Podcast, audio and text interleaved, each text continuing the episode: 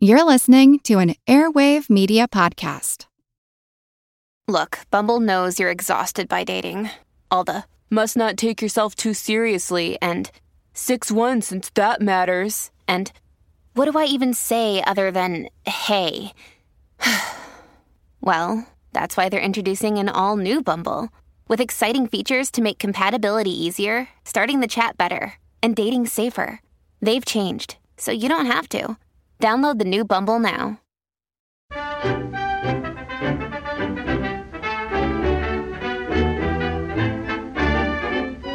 What an honour to be back with you all. Welcome, one and all, to episode 46. You can't tell, but I am bowing. I'm also wearing a mankini. For those of you in the know, and by that I mean those of you who joined the mailing list, Thank you all for your entries into the Hitchcock competition. Later on in the show, I will be unleashing a very special guest indeed. The first ever guest on this show, I believe I'm right in saying, who will be drawing a winner. First, though, how about a little music?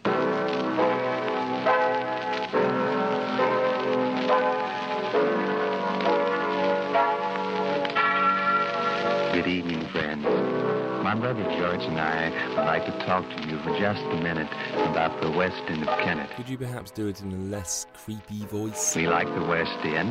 It's the best end. Folks in southeast Missouri are calling West St. Francis Street the Bargain Boulevard. Stop looking at me and licking your lips. Here's the reason why. There's plenty of room for you to park your car. Keep your eyes on the piano, you creepy guy. You park free, too.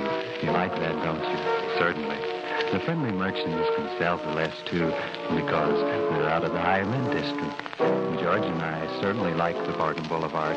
Don't we, George? Ugh, I feel all violated. My mother thanks you.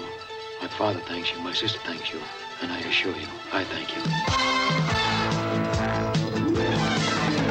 Quick thank yous today to Monsieur Crocoduck, who secured a mention for this show on the Bible Geek podcast. Thank you to you both, and Canterbury Arama. Canterbury. To Miss B. Jones on Twitter, thank you for the sparkling conversation and for setting me straight on a few things regarding her forefathers, Barry Fitzgerald and Arthur Shields.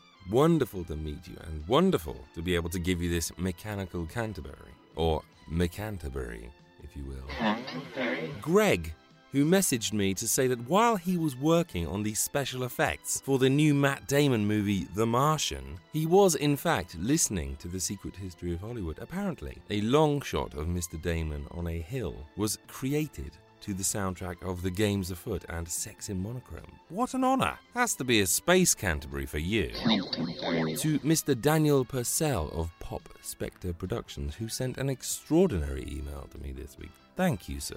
I won't read it out as I don't tend to do that, but I was very humbled by your words and I'm thrilled to have you as a listener. Canterbury. To Tina, aka Spanky Spangler, you are very, very kind and I will bake you a cake anytime. A Canterbury cake, or Caketerbury, that is. Canterbury. And finally, to my wife, Hannah, who this week began work on the Secret History of Hollywood ebooks. Hard at work there, turning the spaghetti of my notes and scripts into a readable format. You deserve a Canterbury too. In fact, you get a very special Canterbury, created by our son, Maxim. Canterbury. I can't hear you. Canterbury. All right. Okay, what the hell is this song about? Puss in Boots brings you new green cans. Puss in Boots brings you new green cans. Puss in Boots brings you new green cans. New green cans. New green cans. New green cans. Okay, I think there may be new green cans, everyone. New green cans. New green cans. That you picked my number. Puss in Boots. Puss in Boots. Cans, the best cat food. Uh, I think it's cat food. The whole doggone world. It was dog food. New green cans. Mm. I watched some great movies this week, the first of which was Dodsworth from 1936, starring Walter Huston, Ruth Chatterton, Mary Astor, and David Niven. Huston plays Sam Dodsworth, the newly retired head of the Dodsworth Motor Company, and who's worked hard all his life, but who's now going off to see the world with his younger, glamorous wife, Fran, played by Ruth Chatterton. Oh, Sammy, darling, I want all the lovely things I've got a right to. In Europe, a woman of my age is just getting to the point where men begin to take a serious interest in her. I won't be put on the shelf with my daughter when I can still dance longer and better than she can. After all, I've got brains, and thank heavens I've still got looks. Nobody takes me for over 32. 30 even. Oh, Sammy, darling, I'm begging for life. No, I'm not. I'm demanding it. uh, I see how you feel. All right, I'll enjoy life now if it kills me, and it probably will. While travelling through Europe, Fran is courted and adored by an assortment of scoundrels, including Paul Lukas and David Niven. All while Sam is busy drinking in the culture around him with wide eyed pleasure. But Sam is no fool, and he soon comes to realize that his wife hasn't just dragged him away from their lives in Midwestern America so that she can see the sights. She wants a last fling, and when the last fling turns into something more permanent, Sam realizes that sooner or later he'll be going home alone. Well, I'm going to get out of this town and back to doing something and take you along. Well, I'm not going, Sam. Oh, yes, you are. I'm not. I think you and I need a vacation from each other. But I don't feel that way about it. I think I've been weak with you long enough. Besides, I've, I've rented a villa with Rennie for the summer at, at Montreux on Lake Geneva in Switzerland. Well, I think you might have told me. I got my own money. Fran. What? Fran, my darling, you're not drifting away from me. You and I, Fran, after all these years. All right, I'll give it up. I won't go home. But you. You've got to go. You simply got to. Oh, don't look so hurt, and please don't be angry, or be as angry as you like if it does you any good. Remember, I, I did make a home for you once, and I'll do it again. Only you've got to let me have my fling now, because you're simply rushing at old age, Sam, and I'm not ready for that yet. But while making his way slowly back to America by way of southern Europe, he's comforted by the enchanting, kind hearted Edith Cortright, played by Mary Astor, who determines to make Sam forget his wife and carve out a new life for himself. I won't let you go back to her. Now, please, Edith, I know this is a jolt. It's a jolt to me, too. I won't see you killed by her selfishness. No, you don't understand. It'll be tough on her with all the talk there'll be. I love you and she doesn't. You're content with me. You're miserable with her. I know, I know. A moment ago you had the whole world in your hands. I won't let her take it away from you. She's not taking it away. You were a young man a minute ago. Just the sound of her voice I know it's everything starting up all over You've again. shriveled. I've seen you shrivel the same way every letter you've got from her. I can't think. You're all wrong to go back. Now, please, Edith, be fair. She's in a hole. She needs me. She does not need you. And you might think of me. I am thinking of you. No, I won't make you choose just between two women. Think of Moscow and Seattle and Samarkand. I know, I know, I know every bit of it. Yet one word from her and you trot right back. You've got to be patient with me. What is this hold she has over you? I've got to take care of her. A man's habits get pretty strong in 20 years. This is a film that I've returned to often over the years, and for some reason I don't find myself able to pinpoint any one singular reason. The performances are magical, especially in the leads. Walter Huston is the perfect blustering businessman who goofily bellows his way around the European sophisticates he meets and cares not one hoot about their frowns. But also, later in the film, he plays dumbstruck grief with absolute sincerity as he has his heart trampled on by the wife he adores. It's a spellbinding performance. Mary Astor also is the completely free spirited heroine of the film, always saying the right thing at the right moment and with a real sense of understanding.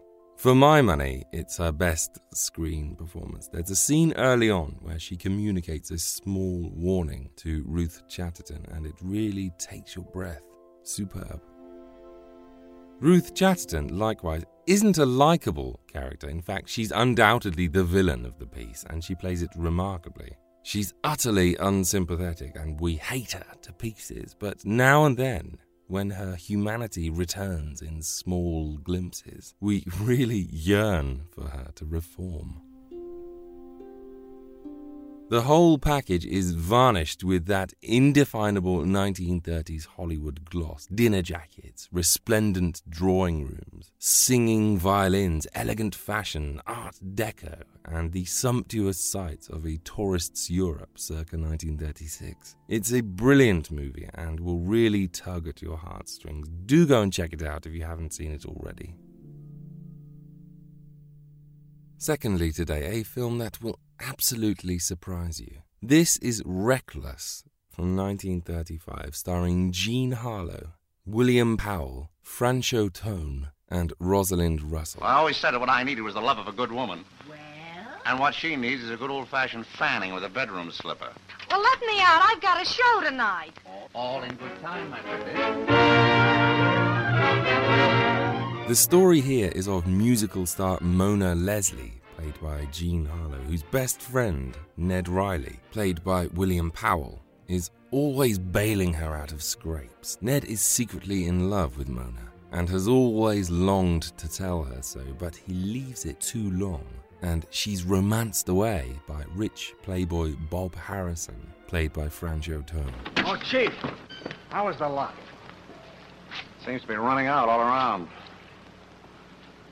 Here you are, Blossom. Here's a little present for you. Why, that's a gold wedding ring. Who hocked it with you? Where'd you get it? I got it on a merry-go-round. That's the free ride. It's too dizzy, though, and I got off. Mona and Bob marry in haste, and while she's thrilled with her new love, he soon begins to regret his decision, fearing the snooty opinions of his father and his social set, especially as he was engaged to marry his childhood friend Joe, played by Rosalind Russell. So far, so conventional. You are at this point supposing that Joe will resent Mona bitterly, that perhaps she and Bob will begin a clandestine love affair. Maybe she will entice Ned into a love affair, which will make the married couple jealous. Maybe Bob and Mona will actually discover that they're perfect together and ride off into the sunset. After all, Bob is a pretty likable guy.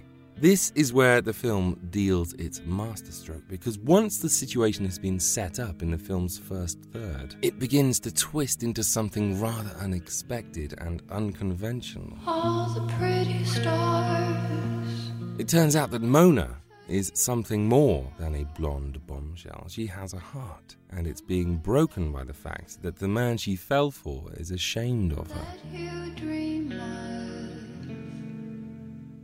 Bob, likewise, isn't the dashing playboy we've been led to believe, but an extremely tortured and somewhat damaged young man who wants it all. And Joe, who has watched the man she's loved all her life run off with a showgirl, actually has the largest of hearts. In fact, when Mona nervously joins this upper class set of arrogant, haughty snobs and is roundly mocked, it's only Joe that welcomes her, even befriending her. And then there's Ned, who, despite being rejected, still jumps at the chance to bail out the girl he loves, even when things get very dark indeed.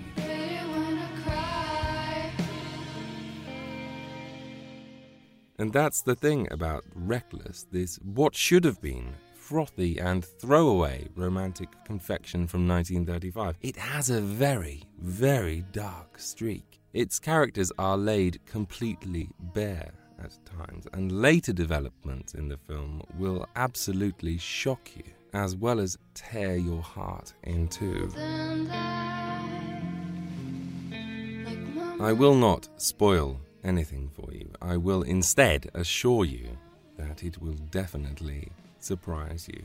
But be prepared for the ending. My God, which almost reduced me to rubble. Fantastic, fantastic film. A true classic.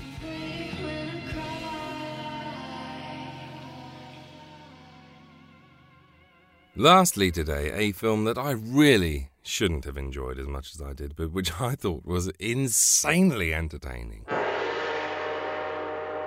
This is the sixth film in the Johnny Weissmuller, Maureen O'Sullivan Tarzan series for MGM. Yes, the sixth. This, my friends, is Tarzan's New York adventure. What is it? What's Cheetah saying? Cheetah say boy gone. In Iron Bird. The hunters took him. Cheetah say yes. Oh, Tarzan, they'll take him away. They'll take him across the sea. Jane, be brave. Oh, darling, whatever will we do? Our whole world's gone. Tarzan, fine boy. Look, I know that any self respecting film fan would be telling you about Tarzan the Ape Man or Tarzan and His Mate, two classics of pre code cinema where the ideas were still fresh and the characters were still being wonderfully established. Not the sixth entry, when the scriptwriters were obviously running out of ideas to such an extent that they sent Tarzan to New York. But as many of you may have realized by now, I do like my B movies. And by crikey, this is an entertaining one. The story begins with a group of big game hunters landing on Tarzan's escarpment, where they observe Boy's remarkable skills at commanding animals. That kid would be a sensation in the circus. I can see the 24 sheets now. The boy king of the jungle. Yes, they'd be a gold mine if we had him back in America. When natives attack, and it seems as though Tarzan and Jane have been killed, the men take Boy back with them to New York as a circus attraction. But Tarzan and Jane are not dead. What to do? Why, go to New York, of course. The biggest jungle of them all. If it were for any reason less than our boy, I'd make you turn back. We're going into places where men's minds are more tangled than the worst underbrush in the jungle. It'd break my heart to see your strength and courage caught in the quicksands of civilization. And I'll be the only guide you'll have. Will you follow me? Will you do as I say? Jane lead way. Tarzan follow always.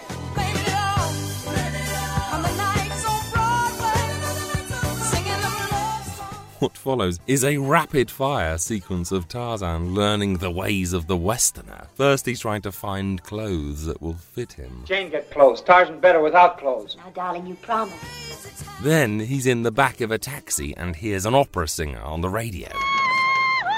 Woman sick. Cry for witch doctor. Of course, every African American he meets in the city must be part of a tribe. Chaconi tribe. Put clothes on him, too.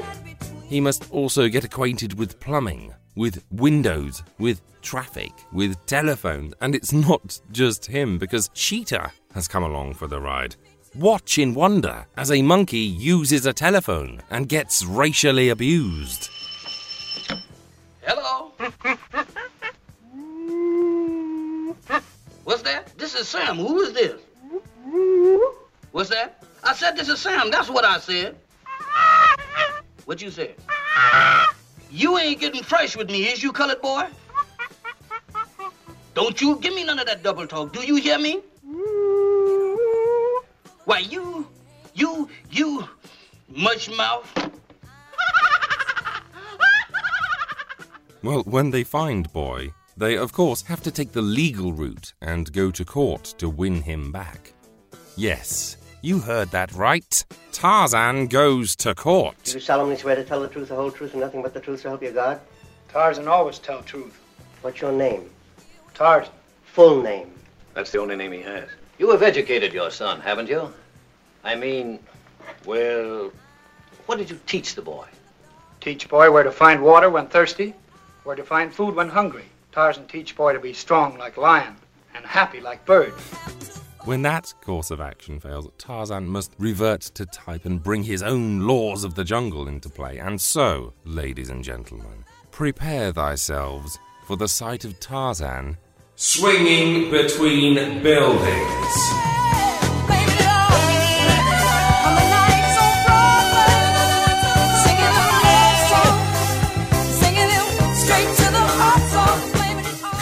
And it's thrilling stuff. Some of the shots where he's running along the edge of a rooftop or making a leap across a huge gap between buildings will make you wince. Especially one part where he swings on a flagpole and leaps off to another building. It's genuinely watch through your fingers stuff. Plus, did I mention Tarzan goes to court? Have you ever thought what will become of Boy if he grows up in the jungle? Boy grow up to be brother of sun and friend of rain. Hurt nobody, want nothing people have. Grow old like cedar tree. I know it's not the most well regarded of the series, and all involved are starting to look a little older. I don't care. I really, really enjoyed this film and would happily recommend it to anyone. He goes to court! Can you read, Tarzan? Read? Yes, read. Read a book. You ever hear Shakespeare's Hamlet? Tarzan read Trails in Jungle. Read Clouds in Sky. Lawyer ever hear of Kinsanupa? Kinsin what? Kinsanupa. It cures snake bites. All babies in the jungle know that.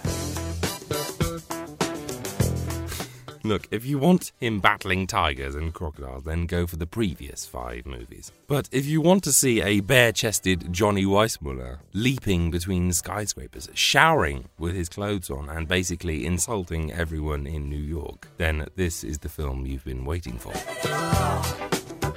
Well, when it comes to radio today, I expect you're expecting a version of one of the films I've mentioned today. Well, there was no radio adaptation of Tarzan's New York adventure, more's the pity, and Dodsworth and Reckless both work better as films, I felt. So, keeping with the completely random nature of this episode, I've chosen a wild card for your radio listening pleasure. This is the Lux Radio Theatre's production of one of my favourite comedies of the 1930s, Leo McCarey's The Awful Truth, from 1937, which starred Cary Grant, Irene Dunne, and Ralph Bellamy. For this version, Lux roped in the fabulous Claudette Colbert to appear opposite Cary Grant. So I'll whisk you there now for The Awful Truth. I do hope you enjoy it, and I will see you on the other side. Lux presents Hollywood.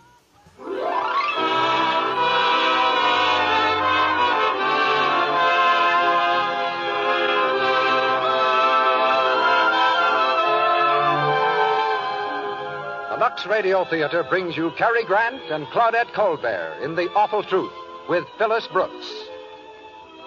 Ladies and gentlemen, your producer, Mr. Cecil B. DeMille.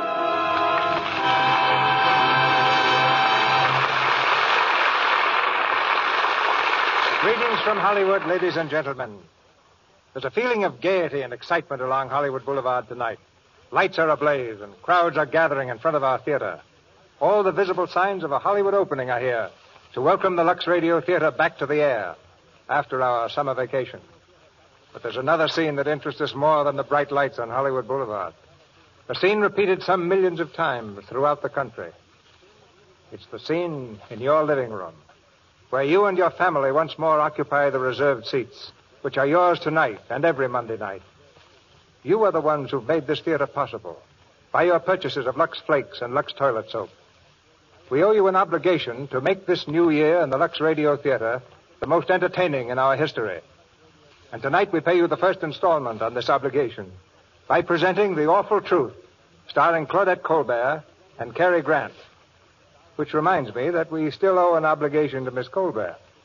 Whenever she's done a comedy for us in the past, Claudette has always said that next time she'd like to do a serious drama. And we've solemnly promised that she could. And we'd keep that promise if she'd give us the chance. But we're continually finding comedies that she insists on doing. And I'm not a man with either the courage or the inclination to refuse Claudette anything. At lunch not long ago, we talked about plans for the opening coming for the coming season in the Lux Radio Theater. The moment I mentioned the awful truth, I noticed a hungry gleam in Claudette's eye.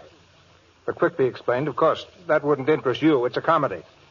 I was wrong again. Before we came to dessert, Claudette was asking for the script. The memorable performance of Cary Grant as Jerry in the film produced by Columbia Pictures Corporation instantly suggested him for the same role in our radio adaptation but he was easier to cast than to find. In fact, Cary Grant is probably one of the hardest men in Hollywood to find. Our intelligence service, however, tracked him to the beach, where he'd gone swimming with Phyllis Brooks. That gave us another idea, and we signed them both right there, dripping wet. And so, ladies and gentlemen, the very pleasant truth is that we're ready to give you the awful truth as we raise the curtain on a new season in the Lux Radio Theater, and act one of our play, starring Cary Grant as Jerry and Claudette Colbert as Lucy, with Phyllis Brooks as Barbara.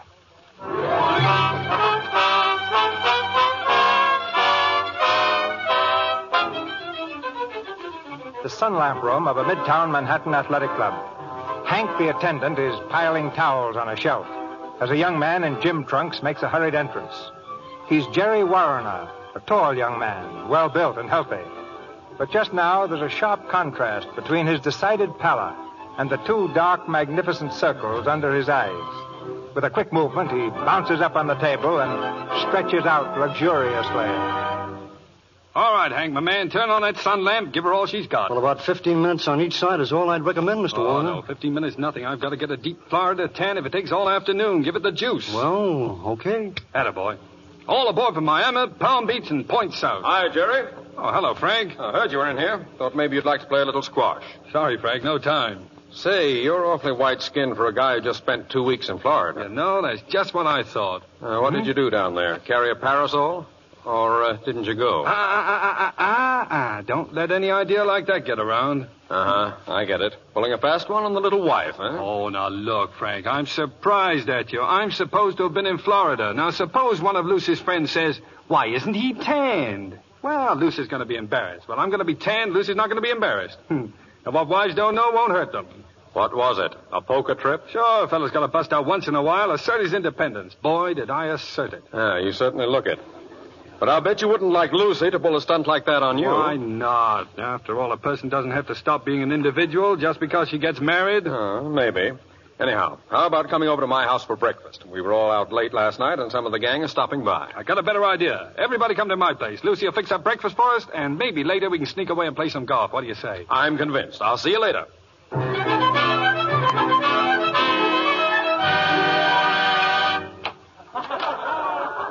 Okay, ladies and gents, come on in. The joint is yours. Jerry, that sunburn. You're positively vermilion. Yeah? Wait till Lucy sees what Florida did for you. Yeah, where is she? Hey, Lucy! Lucy! Surprise! well, well, hello, old dog of mine. How you been?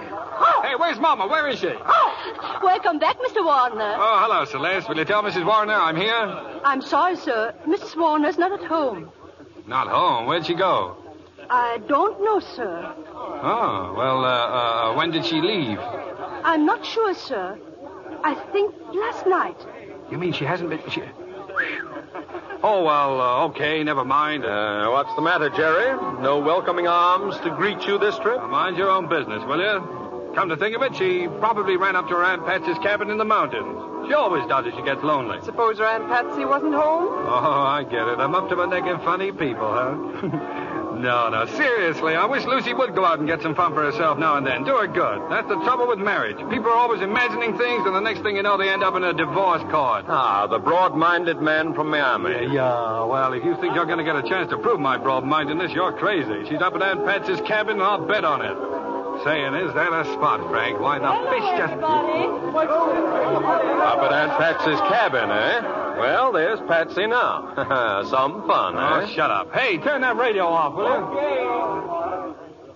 you? Well, uh, hello, Patsy. How did you get here? By invitation. Lucy invited me yesterday on the phone. Say, what is this? Lucy invites me, no Lucy. Where is she? I don't know. I, I... Hello, hello, hello. Lucy! Hey, Lucy! Hello, Jerry, darling.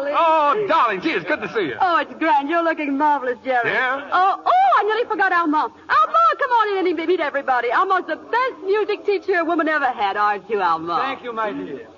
You know Alma Oliver, Jerry, of course. Oh, yeah, yeah, sure. How are you? How do you do? Everybody else, this is Alma. Oh, how you do? How you do? How, how are you? Oh, well, now that we're all introduced, I can relax. Oh, Alma and I have had the most terrible time. Oh, yeah, well, I imagine you must have. Where was the recital? Oh, now, silly, what do you mean? Oh, I didn't know they had recitals in the morning and the people went to them in evening clothes. so formal, isn't it? Well, Alma does look silly and tails at this time of the day, doesn't he? Yeah. Oh, it was such an awful time. Oh, why? Somebody sing off pitch? Oh, now stop it, darling. You don't know what happened. Alma's car broke down a million miles from nowhere. He had to park me at a farmhouse and hike to the nearest town to get them to tow the car. And then he had to stay there, hang around garages and things to pick me up in the morning and bring me home. Oh, it, so. it was dreadful. We were coming home from a party. You were the loveliest human being there. Oh, thank you, Alma. You say the nicest things. well, Jerry, uh, you understand, don't you? Mm, oh, yeah, yeah, yeah. Of course. Mr. Warner, you have the continental mind. oh, sure, that's it. I've got a continental mind now. Oh, Lucy, dear. So sorry, but I have to run. That horrible dressmaker of mine. Oh, of course, darling. you know too, Lucy. I'm sorry. Oh, wait a minute. What's the idea? The party hasn't even started yet. Oh, sure, sure. We know, but uh, you probably want to talk to Lucy. Oh, come on, people. I'll give you all a hint. Okay, Frank, over here. Goodbye, Jerry. Well. Well, Mr. Louvel, why didn't you let Frank give you a hitch? I wanted to explain. You see, Mr. Warner, the next time I take your wife out, I hope. That, I hope you buy a new car, else I'll loan you mine. Are you hungry? Huh? Oh, thanks. Well, yes, I, I am. Now, why don't you run out and get a bite? Big, strong fellow like you should take care of himself, sitting in drafty garages all night. Uh, uh, Mr. Warner, what have I done? That's what I'm going to find out. Oh, now, Jerry. Uh, we'll discuss this in private, please. That is, if Mr. Louvel can remember where we keep our door. Very well. Perhaps it's best this way, Lucy. Will I see you soon? Well, of course, um. Oh, it's all been so perfect, Lucy. Thank you for everything. And, Mr. Warner, I think you must be out of your continental mind. you know, that was pretty funny at that. I mean, what he just said. Oh, very funny. Brush me off, will you? well, he's gone. You can speak freely, darling. Well, Lucy, what have you got to say for, For yourself. Oh, that's so smart. Well, I knew you'd say that, and I'm prepared to answer. Armand was invited to the party by a young man whose sister is a pupil of Armand. Armand invited me to go along. I went because I could think of nothing better to do. Believe it or not, I was lonely. yes, and then the car broke down. Yes, and then I stayed at the farmhouse. I slept badly because of insufficient blankets. Uh, twice during the night, I, I coughed. Now, let me see. Was there anything else? Now, look, Lucy, this situation isn't amusing, although you seem to think it is. If you had sense enough to see it, you know that our marriage is teetering on the edge of a cliff. Well, you'll try to be funny. But perhaps marriage doesn't mean anything to you. Perhaps you've no sentiment left for me. Look at this on the table, a letter I wrote you from Florida, and you didn't even open it. Mm, it's enough to destroy one's faith, isn't it? Oh, I haven't any faith left in anyone. Not even in that conscientious soul at Miami Beach who followed your directions so nicely and mailed me a letter every day? Huh? What on earth are you talking about? Oh, darling. you look so cute and pleased with your little athletic club sunburst. Rather like a small boy who's just had his curls cut off. Well, I don't like to be unpleasant, Jerry, but you were not in Florida. Now, don't change the subject. You weren't in Florida and you weren't in Montreal that time you said you were going there. Once you, you even had the letters mailed from the wrong place. Huh? Uh, dear Lucy, Charleston is such a quaint city. The quaint thing about Charleston is Charleston's postmark is Perth Amboy, New Jersey. Nice trick your friend played on you. Now, now, wait a minute. Don't try to justify your behavior by insinuating things about me. What? But I haven't any behavior to justify. I, I've just been unlucky, that's all. You came home and caught me in, in the truth. And it seems there's nothing less logical than the truth. a philosopher, huh? You don't believe me? How can I believe you? Oh, listen, Jerry. Now, don't you see that there, there can't be any doubt in marriage? The whole thing is built on faith, and if you've lost that, you've lost everything. Yes, I suppose when that's gone, the marriage is washed up, isn't it? Do you mean that? Sure. Well, I guess that settles it. I guess it does. And let me tell you something. Well, let me tell you something. I wouldn't go on living with you if, if you were dipped in platinum.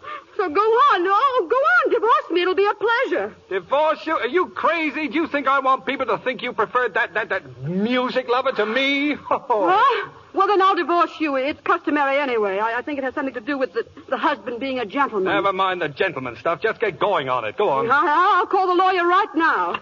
By the way, what's the most convenient day for you to be divorced?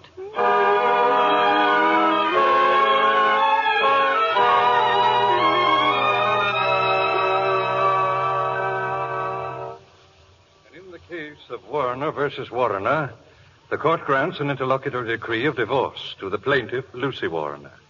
The divorce, if not further contested, will become final in 90 days from this date. That will be all. One moment, Your Honor. There's one matter still unsettled. According to my client, Mr. Warner, it's a matter of. Uh, Uh, Mr. Smith. Yes, Your Honor. Mr. Smith. And who is Mr. Smith? Mr. Smith is. Uh, he's their dog. No, no, Mr. Smith is my dog. He's mine. Uh, silence. But Mr. Smith belongs to me, and she's got him. I told you to keep quiet. But Oh, ignore him, Your Honor. I told you he was impossible to get along with. Oh, well, let's hear it. The animal at present is in Mrs. Warner's possession.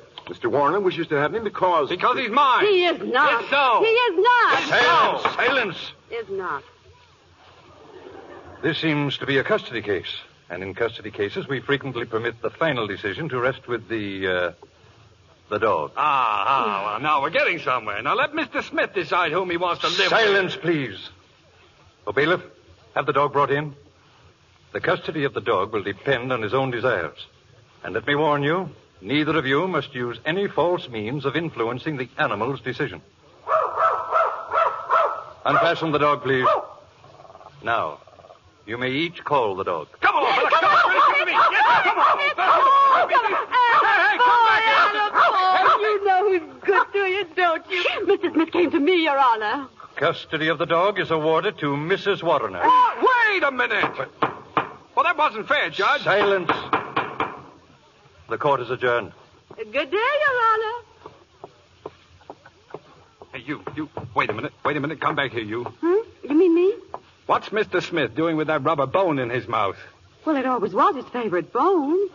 Where did he get it? How would I know? Oh, you. You'd stoop to anything. You hid that bone under your handbag, and Mr. Smith smelled it. You're not going to get him away from me like that. Get him? I've got him, darling. Goodbye.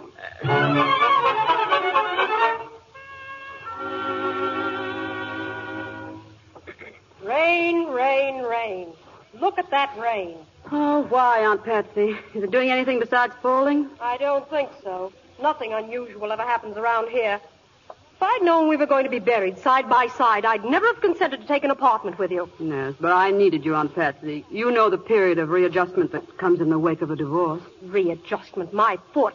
Just another word for moping around. Oh, don't be silly. Oh, why, you know dozens of men who turn handsprings at the chance to take you out. But no, you'd rather sit around and uh, readjust yourself. No, you're just an old grouch, that's all. Yeah? Well, this is one old grouch who wants to go somewhere where there's life. And I don't mean plant life.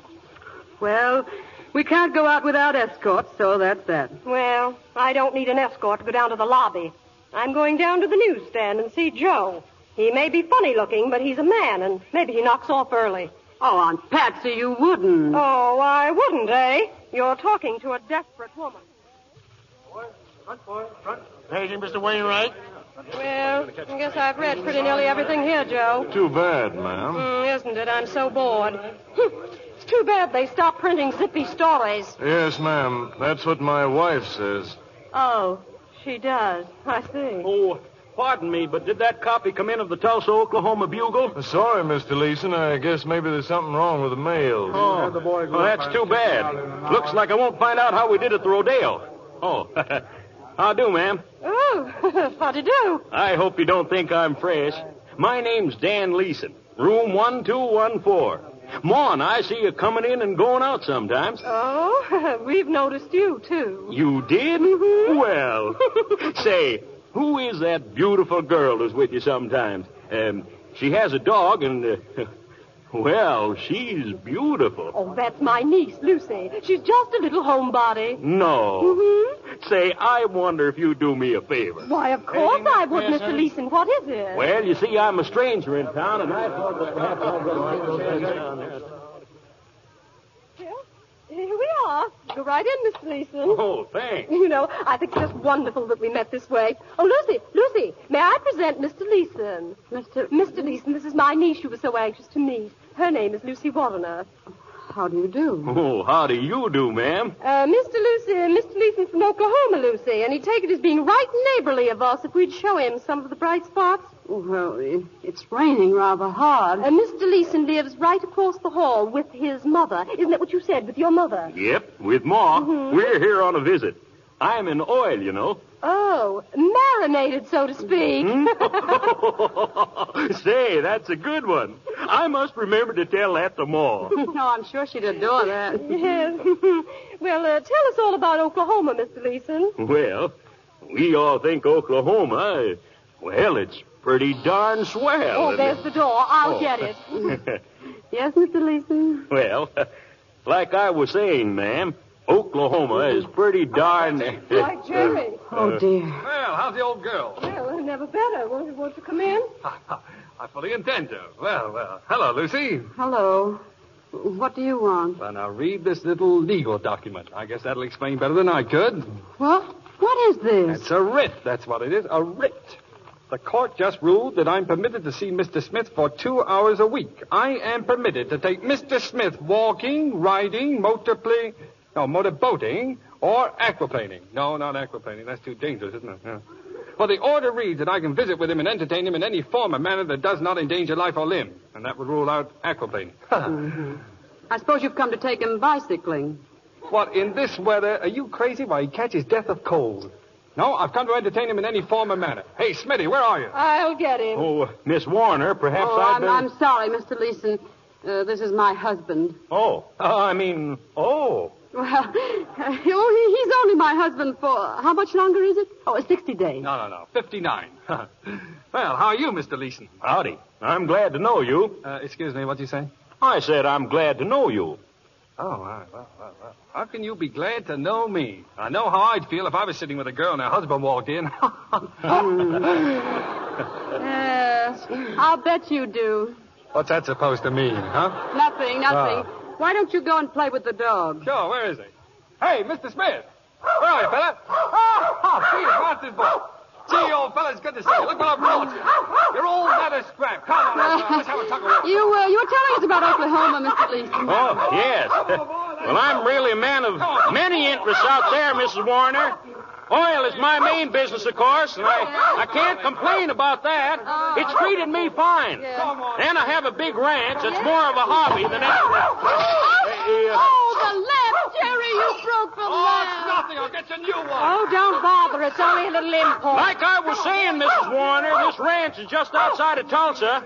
I have just about everything. Uh, the, the, the, Good heavens. Jerry, do you have to play that game? Know any other ones? Yes.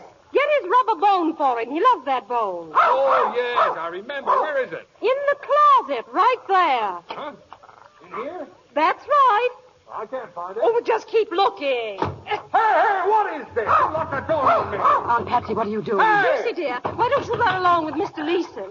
Patsy, Patsy, let me out of here. I'm locked in. say, is anything wrong? Oh, no. That's just a game Mr. Wardenup has with the dog. Oh, oh, oh. Mister, I want to get out of here. Oh, Lord. Well, come on, Mr. Leeson. Let's go. Huh? Oh, oh, swell. Good night, Aunt Patsy. I hope you know what you're doing. Good night, dear. Night. Night. Ooh, I'll break the door down if you don't let me out of here. I'll, Just I'll, a minute, just a minute. Come on out, Jerry. Oh, framed. That's what I am, framed. Ha.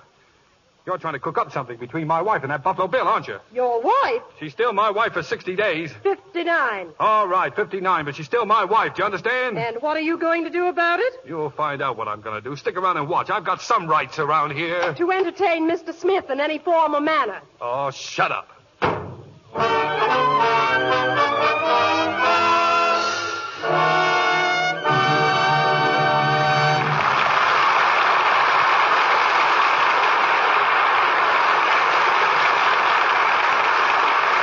While we are waiting for Jerry to make good on those threats, we take a brief intermission from our play to hear from Mr. Ruick. Ladies and gentlemen, in our intermission before Act Two of The Awful Truth, starring Claudette Colbert, Cary Grant, with Phyllis Brooks, we bring you a musical interlude. Three charming young ladies will sing a song suggesting something about our product, Lux Toilet Soap. Well, Sally, and what is your song going to be? Sweet Sue, Mr. Ruick. Shall we sing it? Yes, please. Star above knows the one I love. Sweet Sue, just you. And the moon on high knows the reason why it's you. No one but you. No one else it seems ever shares my dreams. Without you, dear, I don't know what I do. In this heart of mine, live all the time, sweet Sue, just you. Mmm, a sweet song. And you chose it because. Well, Mr. Ruick, because we think one of the nicest things about Lux toilet soap is the way it leaves you feeling so sweet. So Sweet Sue reminds you of a Lux girl. Hmm, that's nice. And it's true that Lux toilet soap leaves you feeling sweet and dainty. That's why it's such a delightful bath soap. Really, a fragrant Lux toilet soap bath is the most refreshing experience you can have when you're tired and feeling sort of, well, uncharming. Its rich, creamy, active lather just floats away perspiration and dust and dirt, leaves you utterly dainty. And when you consider how little Lux toilet soap costs, only a few pennies, why, every member of the family can share the luxury of this kind of bath. You know, it's because so many millions of cakes of Lux toilet soap are sold that it can cost so little. So everybody, fathers, mothers, youngsters, babies, can have its gentle care. Remember that it's gentle, it cleanses beautifully, it leaves you dainty and sweet and charming to other people, as you always want to be. Buy three cakes at a time so that Lux toilet soap will always be at hand. Our producer, Mr. DeMille. Act two of The Awful Truth, starring Claudette Colbert as Lucy, Cary Grant as Jerry, with Phyllis Brooks as Barbara.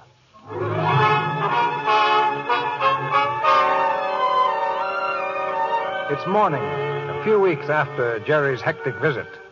Across the breakfast table in their lonely apartment, Aunt Patsy is looking at her niece with an expression of growing horror. What did you say, Lucy? I said, of course I like Dan Leeson. Why shouldn't I? He- He's sweet and thoughtful. And you should be the last one to object. You introduced him to me. Only because he was a man who could take us out. I didn't expect you to get silly about him.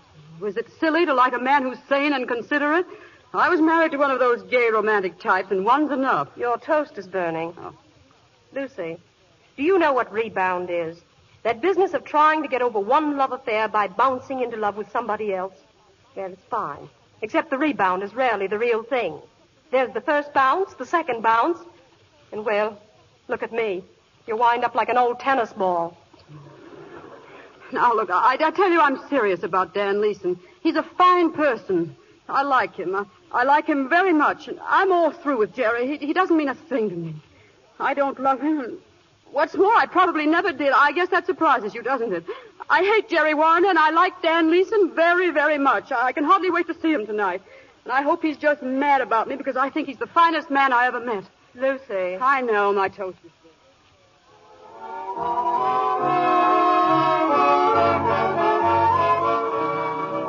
Honest oh, to goodness, Mr. Warner, I think it's simply wonderful of you to come here just to hear me sing. Huh? Oh, yeah, yeah, sure, sure. Mr. Warner, you're awful sweet and all that, but you always seem to have your mind on something else. Or maybe it's someone else. Am I right, Sugar Pie? Oh, yeah, yeah. I'm in love with love, uh-huh.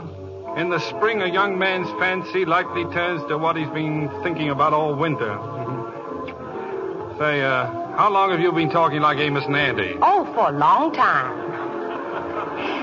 It helps me in my work. Well, shut my mouth. Who's that gorgeous looking creature just coming in? Oh, where? Oh, my, my. Well, you've heard that gag that's flying around town. Who was that lady I saw you with? You mean that's no lady, that's your wife? Uh-huh, that's my wife. I guess this is our table over here, Lucy. Sit down. Come on over and meet her.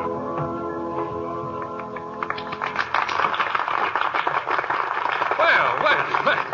Hello, folks. Oh, hello. Uh, uh, this is uh, Miss Dixie Belle Lee. This is Mrs. Warriner, and this is Mr. Leeson, the gentleman Mrs. Warriner is going to marry. That's right. I'm mighty proud to meet you all. Now, now, you're sure we're not intruding? Huh? Well, what do you mean? Well, wouldn't you like to buy us a drink? Oh, oh, why, why, yes, of course. Well, uh, sit down. Oh, thank you. Ah, well, my, my, my, isn't this cozy, huh? So, uh, so you two are going to be married, huh? Oh, I was glad when I heard that. Yes, I said to myself, that Leeson's just the man for Lucy, and then I said to myself... He's always talking to himself. yes. Uh, this is a charming place, don't you think, Miss... Uh... Uh, Dixie Belle Lee. Oh. Do you like it, honey? I'm so glad because I kind of feel like the place is mine. Oh, you, you come here often? Well, I work here. Didn't you all know that? No, no. Say, you're from the South, aren't you? Now, isn't he just the cleverest yet? How'd you all ever guess that, Mr. Man? Oh, I don't know. It was just a shot in the dark. Shut me down. Well, you see, Dixie Belle Lee isn't her real name. No? Oh, no, no. She changed it because her family objected to her going into show business. Isn't that right, Dixie? That's right. Well, I guess I'd better go now and get ready. Do you reckon you all can stay to see my act? Oh, of course we'll stay. Well, nothing could drag us away. Well, I'll see you later, honey child. I'll be here. Mhm. She seems like a lovely girl. Ah, she is, Lucy. But wait till she sings. A golden throat, that's what. I keep coming here all the time just to listen to her. How faithful of you. Does she really sing awful good? Well, no, I, I don't think her singing's up to Lucy's, no. Dixie has a sort of an elfin charm, a, a je ne sais quoi, if you know what I mean. And I don't. Dan, dear, I don't. uh, don't you think you ought to ask Jerry about it now? Oh, oh, yeah, yeah, sure. Uh-huh, uh-huh. About what? About our mine, Jerry. What mine? Our mine. You know, our coal mine. It's our last tie, Jerry. And, well, I was telling Mr. Leeson how badly it was doing, and he thought maybe he could do better with it. That's right. I'd like to gamble on it, Mr. Warner. I'm pretty lucky. Do you know what they call me out west? I can guess. well, how about us having a conference at my apartment tomorrow? Well, I don't know. I'll have to think about it. And now, ladies and gentlemen, it is with great pleasure that I present that great little artist, Miss Dixie Belle Lee. Here comes, isn't she pretty? She sure is. The costume's a little short, isn't it? I mean, unless she does a tank act. Uh-uh. Shh. Listen to this. Listen, listen. I got an invitation from Mrs. Houghton. All oh, dressed up, don't care for ah, nothing. I'm strutting. Strutting, strutting. Is that what you mean by elfin charm? I might be right there sticking. Say, she'd go great in Oklahoma, wouldn't she? Come on, swing it, miss. Yippee! Dan, I, I don't feel well. Yippee. Why, well, what's the trouble, Lucy? Oh, Dan, I think you'd better take me home. But, Lucy, we can't walk out in the middle of Miss Lee singing. Oh, don't you like her, Lucy? Oh, I love her, yes. But I can see now it was easy for her to change her name than for her whole family to change theirs. Come on, Dan. Well, all right, if you want, Lucy. Don't forget tomorrow afternoon at my apartment, Mr. Warner, about that mine. I'll be there, big boy. Mrs. Houghton. All dressed up, don't care for nothing. I'm strutting. Sit down, Warner. I want to hear all about this mine. Well, I've got all the records and history with me. Oh, by the way, Lucy, I searched all over for the for the report McCall made before we bought it, but I couldn't find it. You must have it. Well, perhaps I have. Well, uh, when you get a chance, take a look through your stocking drawer, will you? You know, Dan, she always hides important things in the top drawer of her dresser. She does? Oh, sure, sure. It's an old habit of hers. Every legal paper we ever had smelled of sachet. Even our marriage certificate. Uh, about the mine, Jerry. Oh, yes, yes, the mine, uh-huh. Good afternoon. Oh, come on in, Ma. Come on Oh, hello, in. Mrs. Sit down. Leeson. Good afternoon, Lucy. I guess you don't know this fella here, Ma. He's Jerry Warner, Ma. Hello. It's very funny seeing you here, Mr. Warner. Is it? Well, it's funny seeing you. Uh, I met some people today, and they spoke about you and uh, about Lucy, too. They knew you both before the divorce. I imagine you run into dozens of people who did. They spoke very well of you, Mr. Warner. They said you were a real gentleman. No kidding. Got any gum? No. They, uh, they talked about Lucy, too. well, isn't it nice not to be forgotten by your old friends? You know, Lucy, as many times as I've heard your fine singing, I never realized that you uh, must have had a teacher. they um, tell me he's been uh, teaching you for some time, and he's a very romantic type. Mhm.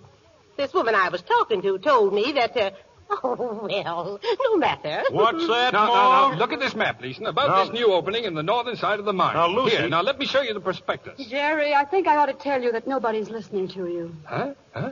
Uh, what do you mean? Now, what could possibly be more interesting than the Warriner mine? The Warriner divorce. The gal's name needs clearing, partner. Oh, that's ridiculous. Is it really? Certainly, Mrs. Leeson, and so are you. Ah, no, no, Dan, relax, relax. No fisticuffs. I'll explain. Mrs. Leeson, our divorce was one of those tragedies you read about in the newspapers. Yes, a trusting woman and a worthless man. Lucy's above suspicion, Mrs. Leeson, always has been. She's as pure as the driven snow, as faithful as she is fair. I tell you, something wonderful went out of my life when I lost her. Yep. I know just how you feel, Mr. Warner. How do you know?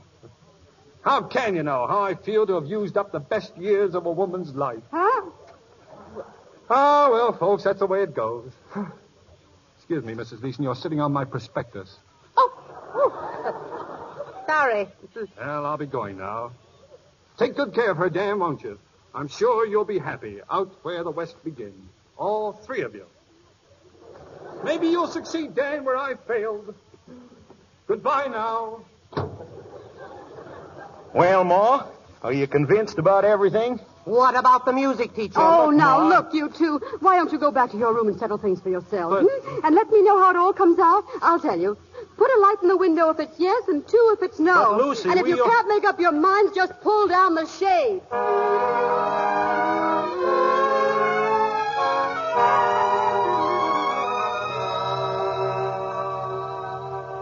All I want to know is, what has Armand Laval got to do with all this? Why is he coming here? Because I sent for him. You said that. I still say, why? He ruined your last happy home.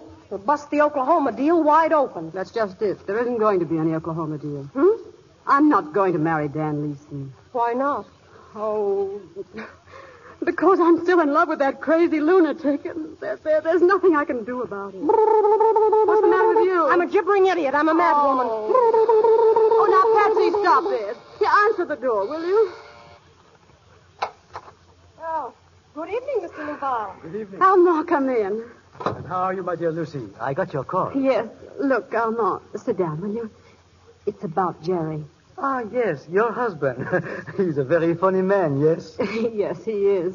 But I'm convinced he still cares about me, or he wouldn't do the funny things he does. yes. but uh, he doesn't care much about me. No, he doesn't. No.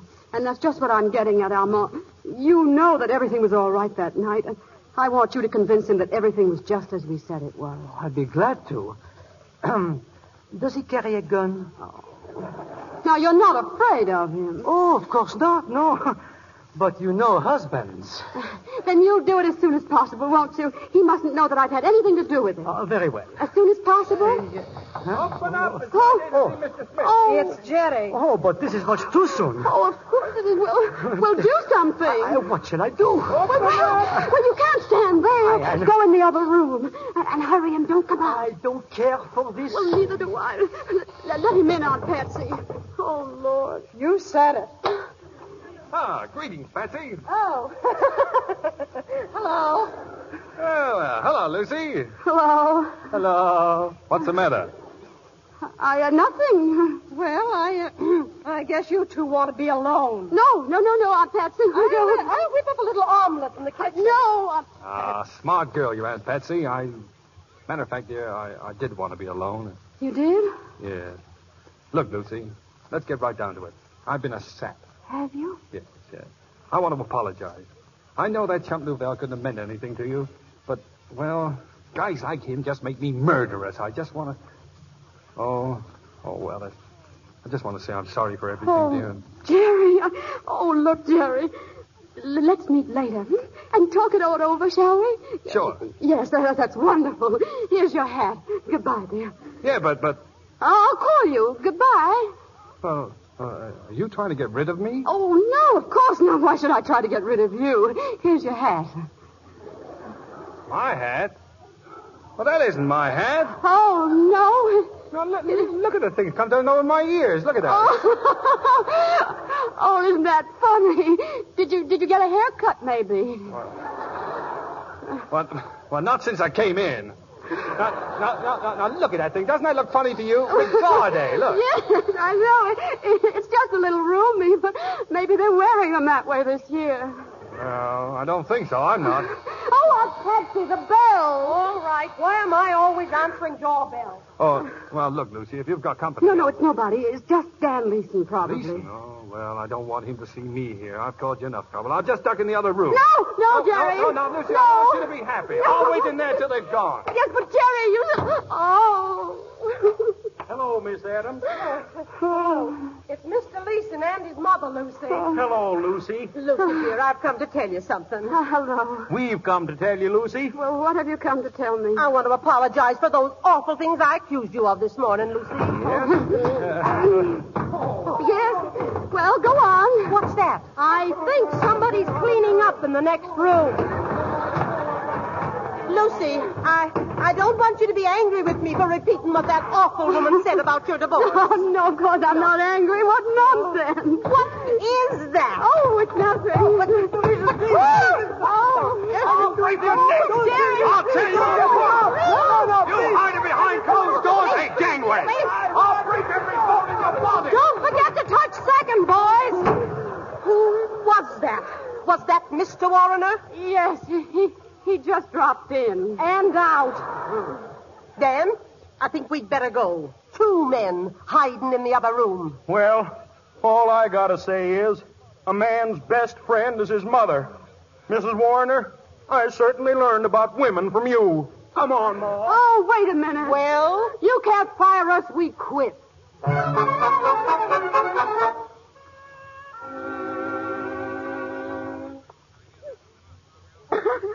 Oh, Lucy, don't. Don't cry, dear. He believed it. He thought Elmo was hiding in that room. Sure.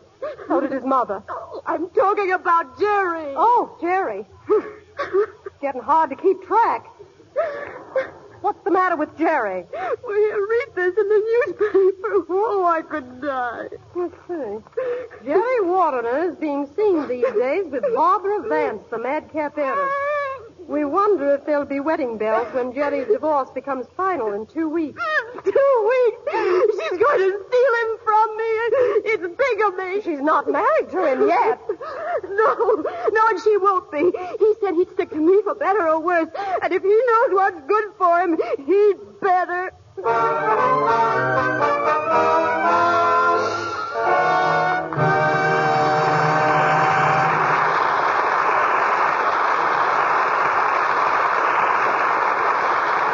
curtain falls on Act Two of The Awful Truth. And I assure you, a great surprise is in store for Jerry Warriner in Act Three. But before the curtain goes up, there's a word or two of wisdom, I believe, for the ladies. In the very brief moment before Cary Grant, Claudette Colbert, and Phyllis Brooks return, I would like to make this observation about our product, Lux Toilet Soap. Everyone knows that nine out of ten screen stars use Lux Toilet Soap. And we're very proud of this fact because it certainly is significant that such an overwhelming majority of these charming women, whose very livelihood depends to such an extent upon their appearance, have come to look upon Lux Toilet Soap as such a trusted aid in the task of keeping themselves ever beautiful. But another fact, which is just as important and just as significant, is that lovely girls, young women, and older women in every village and town throughout this broad land also look upon Lux Toilet Soap as a trusted aid in the very important feminine job of keeping beautiful. Screen stars must have lovely skin because they're screen stars, of course, but for another reason also. These famous beauties have close ups to face off the screen, too. They know that for every woman who wants to win romance and hold it, lovely skin is important. And that's why they are really glad to be able to pass on to other women the happy experience they've had with Lux Toilet Soap. Here's what Bette Davis says. I use Lux Toilet Soap regularly, as other Hollywood screen stars do. Why don't you use this fragrant white soap? So I'm going to ask every woman in our audience if she won't go to the store tomorrow and buy at least three cakes of Lux Toilet Soap and use this fine white gentle soap with active lather faithfully. And it is my honest belief that if you do this, when the three cakes have gone, you will be just as enthusiastic over Lux Toilet Soap as the screen stars. We pause now for station identification. This is the Columbia Broadcasting System.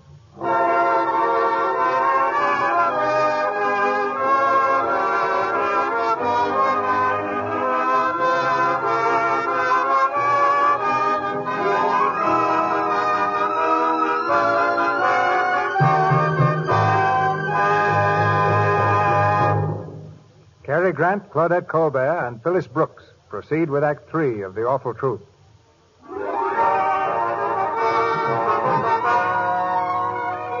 Two weeks have gone by, and the divorce is almost final. Determined to block Jerry's impending marriage to the society heiress, Lucy has tricked her way into his apartment.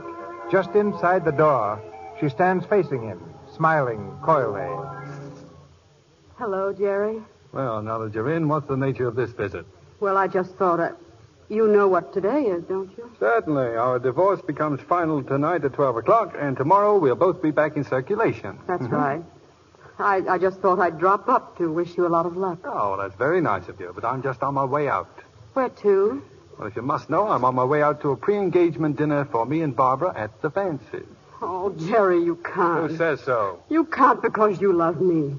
The things you believe me guilty of couldn't cause aggravation and heartache unless you love me. Mm, of course, I loved you. I said love, not loved. Oh, you're so stubborn, Jerry. You're, you're throwing away our happiness. Barbara's a fine girl. We get along swell together. But that isn't necessarily happiness, Jerry. Look, you and I fight and we disagree on every subject under the sun. But we were happy. It's no fun for me to come here practically crawling to you, Jerry. But our marriage is worth it. I'd do anything to make you understand that you and I belong together. Tomorrow will be too late, dear. Once you're free, the Vances will officially announce your engagement, and you won't be able to jilt a girl whose jilting would be news for every newspaper in the world. You'll be caught by circumstances. And you'll be lost, Jerry. Huh? And very contentedly, too. Oh, no. You'll be miserable. Oh, you dope. Why can't you understand? I'll take oh, it. Oh, no, you won't. I've got it. Hello? Hello? Oh, hello. Who is this, may I ask? Give me that phone. Jerry, I think it's got Hello? You have to answer my telephone. I only said hello. Hello? Shut up. Now give it to me. Tell her to call you back. Yeah. Hello? Oh, shut up. Hello? Oh, hello, darling. Well, it took you long enough. Have you made up your mind who the woman is? Oh, that's funny. I knew you were going to ask me that. Uh-huh. So did I. Who was she? Well, it's really very simple, dear. That was my uh, my uh, my sister. Oh, really? Your sister. Now, how are you ever going to get out of that? quiet. I didn't know you had a sister. Oh, sure, sure. She just got back from Paris. Dropped in to see me, you know, and Oh, that's lovely. I'd love to meet your sister, Jerry. Why don't you bring her along tonight? oh no, no, I don't think she can come over this evening. She has a previous engagement. Oh, I'm sorry. Well, naturally, dear, she's very anxious to meet you, but Oh, yes, tell her I'd love to meet her. Tell her to wear boxing gloves. quiet. Now look, Barbara, look, Barbara. She said if she possibly could, she'd break her engagement and come over later. Yes, but I doubt that very much. Yes, I doubt it, too. Well, if she can, she can't, of course. That's right, dear. But I'll do my best to fix it up so the two of you will meet very soon. Goodbye. Goodbye, dear. Hurry over. I will. Oh, well, now I'm in a fine fix. She wants to meet my sister. Well, You're a big help. anything I can do? Oh, to break it up? I see what you mean. well, I'm in a fine mess. No, I'm sorry, Jerry. Really, I yeah, am. sure. But I wouldn't worry about it, dear. She trusts you, doesn't she? Of course she does. Hello? Oh, oh, I did it again. Oh, give me that thing. Oh, listen, you don't have to take that from Hello? anybody. Quiet. Oh, you don't have to take that from anybody. Put your foot down. But, but darling, I told you she couldn't make it. There's no reason for her to call you up every five minutes, is there? Oh, No, no, no, Now look, dear, there's no her. reason for you to call me up every five minutes, is there? Jerry. Goodbye. well, well. I'll keep quiet.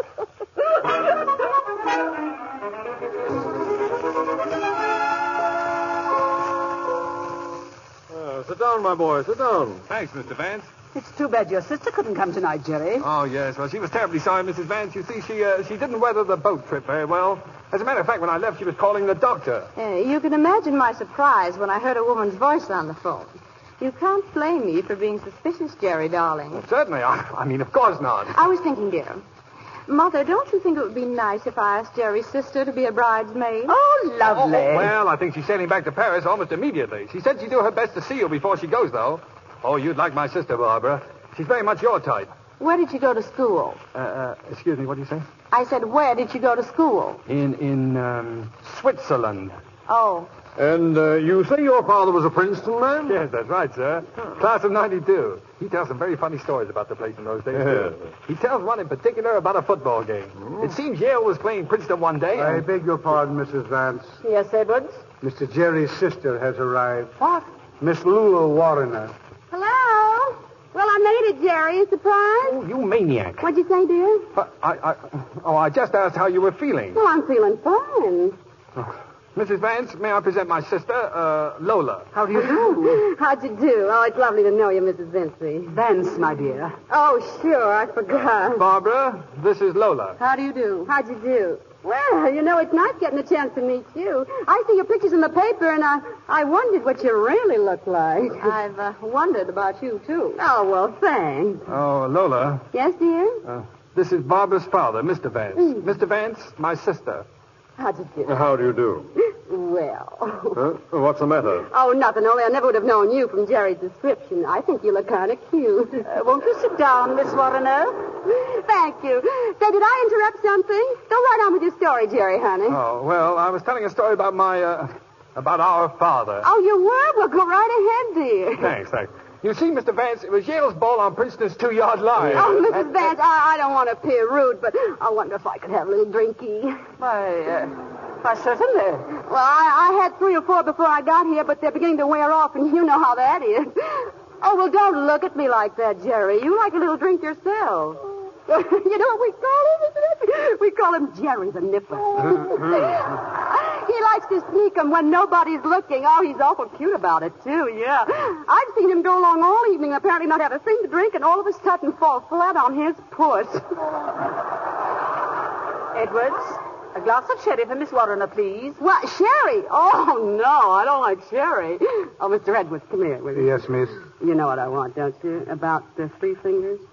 Yes, miss. And snap it up, will you? I'm, I'm sorry to interrupt you, Jerry. What were you saying? Well, I, I was just telling them one of Father's stories. You've heard it. Oh, I have. You see, there was a minute ago. Dad had the ball and... Ball? What ball? What, the, the football. Well, what in the world was Dad doing with a football? Look, look, I was just telling a story about when Father was at Princeton. You remember that. Oh, sure. Well, of I remember. Oh, Oh, yeah. You know, Pop loved Princeton. Yeah, he was there nearly 20 years. Oh. Yeah. If ever a man loved a place, he did. He, he just adored it, and, and he certainly kept it looking beautiful, too. You've seen the grounds, haven't you? The grounds? Of course. Well, uh, well, Mrs. Vance, I'm afraid that my sister has a somewhat distorted sense of humor. So have I. Uh, your drink, miss. Oh, gee, thanks. No, what she really meant to say was... Mm, that- oh, gosh, was that good? oh, I'm so thirsty. It must have been that ham I had for dinner. Now, listen, you. Where do you get your liquor, Mr. Vance, that isn't too personal? It's imported from Paris. You don't say. All the way? Oh, gee, well, that's pretty good stuff, though. Yeah, if I ever get managed to get to Paris, I- I'm going to look up the guy who sold it to you. If you ever get to Paris, didn't you just come back from there? Who, me?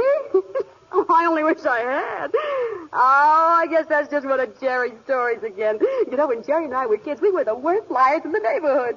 We always used to pretend we had rich relatives who were going to leave us money.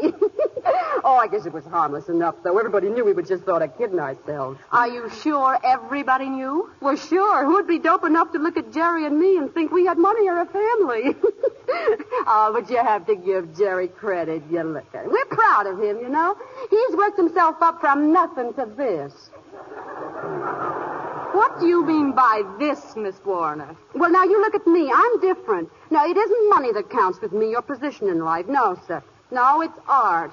All the time I was working at the Virginia Club, I You thought worked that at the Virginia Club? Sure. Didn't Jerry tell you? No, he didn't. You're a singer, Miss Warner. That's what I do. I sing. Well, uh, perhaps you'd sing for No, us no, no, now. no, I- Mr. Vance, some other time. You see, my Oh, sister... now that's the trouble with you, Jerry. You've tried to keep me in the background all your life. Well, of course I'll sing for you. Sure I will. Do you own a piano? Right there. Well, thanks. Now, you see when... Oh, oh, wait a minute. Don't anybody leave this room. I've lost my purse. Good gracious. There's your purse, Miss Warriner, on the chair. Whew. Well, am I relieved? Oh, Mr. Edwards, Uh, yes, miss. will you kind of keep an eye on my purse? You know, right? here. Thanks. Lola, I think we'd better go now. It's getting late. Oh, no, now not before I sing, Jerry. Oh, gosh, who does your tuning? I'm sure I don't know. Well, maybe it's just the piano. Uh, what are you going to sing? oh, it's a surprise, Mrs. Vance. But the first time I sang this number, oh, I killed him. You know, there was a fellow there, I, I think he was a critic. He said my voice had a, let me see, what was it? Oh, yeah, uh, elfin charm. Uh, je ne sais quoi, if you know what I mean. now, quiet, please. Barbara, I'm afraid I... Quiet, Mrs. Vance. I got an invitation from Mrs. Hutton. I'm all dressed up, don't care for Stop it, nothing. stop I'm it. Come on, get up. You're getting out of here. Rotten place. No, I won't stop. All my life you try to keep me in the background. I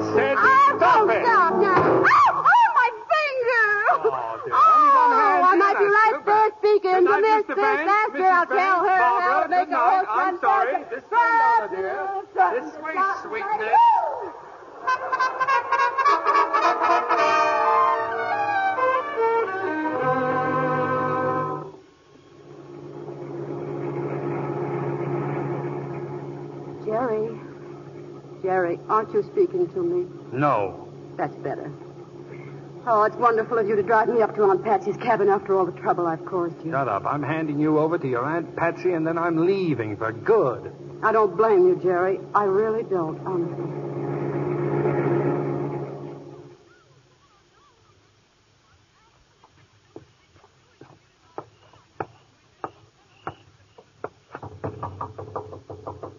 Thank you, Jerry. You can leave now. Oh, no, no, no. I want to see you safely in the door where you can get in your aunt's hair and out of mine. Mrs. Warriner. Hello, Frank. I wasn't expecting anybody tonight. Will you tell Aunt Patsy I'm here? Why, she ain't here, Mrs. Warriner. She ain't been here for weeks. What? Oh, I get it. Another one of your little tricks, huh? Well, it won't work. I'm going back to town and I'm going alone. Good night and goodbye. Goodbye, Jerry. Be careful driving, dear. Hey, What's the matter? well, the, the keys to the car, where are they? What? The keys to the car, the ignition key, where is it? Well, I don't know. Did, did you have it when you came? Well, how do you think I drove here? Now, listen, Lucy, you took that key and I want it back. I haven't got it. You have so got it. Do you want to search me? Yeah, no.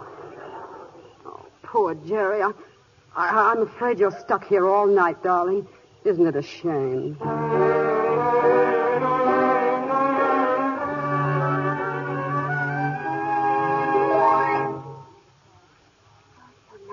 Here in front of the fireplace.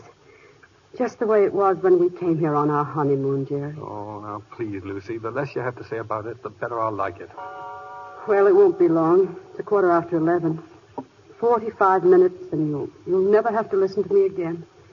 Just forty-five teeny minutes. Funny, isn't it, Jerry? Well, it wasn't my fault. I only. Oh, oh keep quiet. Forty-five little minutes.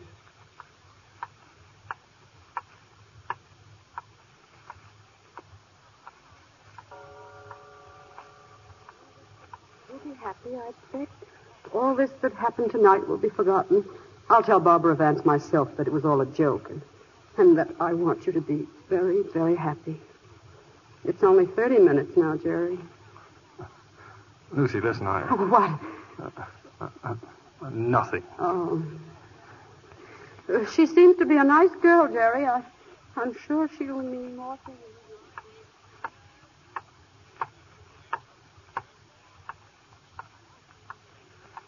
You'd never think about me. Never let me spoil your happiness, Jerry. I, I'll get along all right.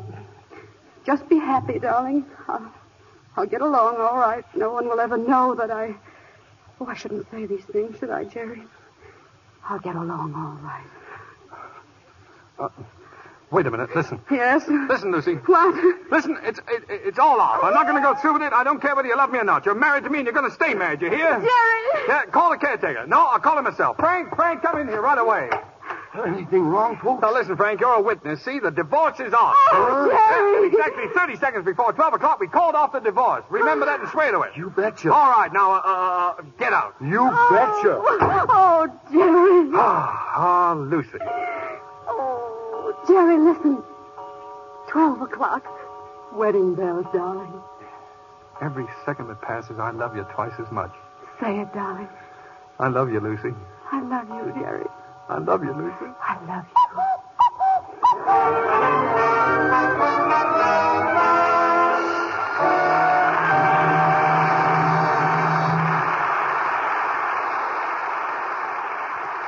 And that was the magnificent Cary Grant and Claudette Colbert in The Awful Truth.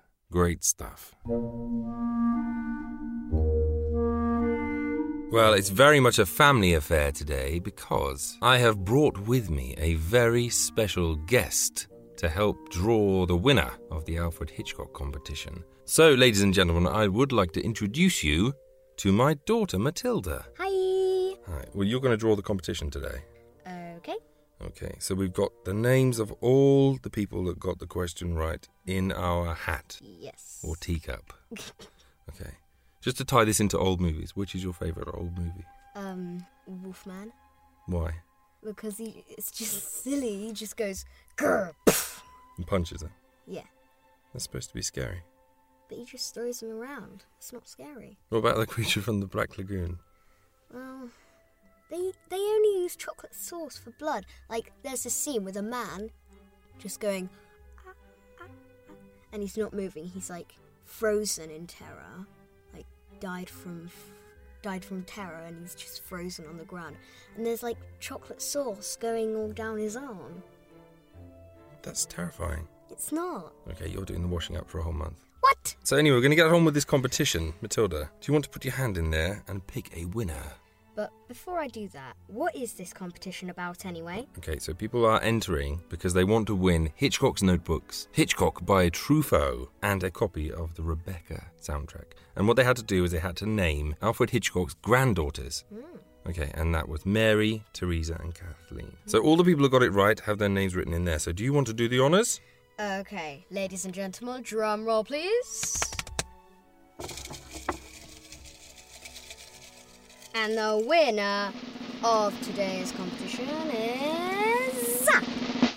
Fran Peters! Fran Peters. Okay, if you get your address emailed over to me now, then I will get the competition prizes sent out to you. Thank you very much. Thanks, Matilda.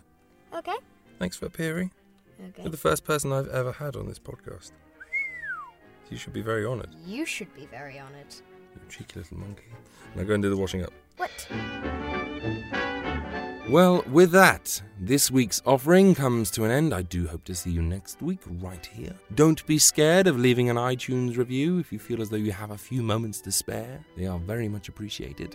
And don't forget to record your Christmas greetings and get them into me very soon. And you could find yourself co starring alongside your favourite stars from the Golden Age. For more details, go to the blog section of the website at attaboyclarence.com. Alrighty then, I look forward to seeing you in episode 47. But until then, good night, sleep tight, and bye for now. You have failed, monk!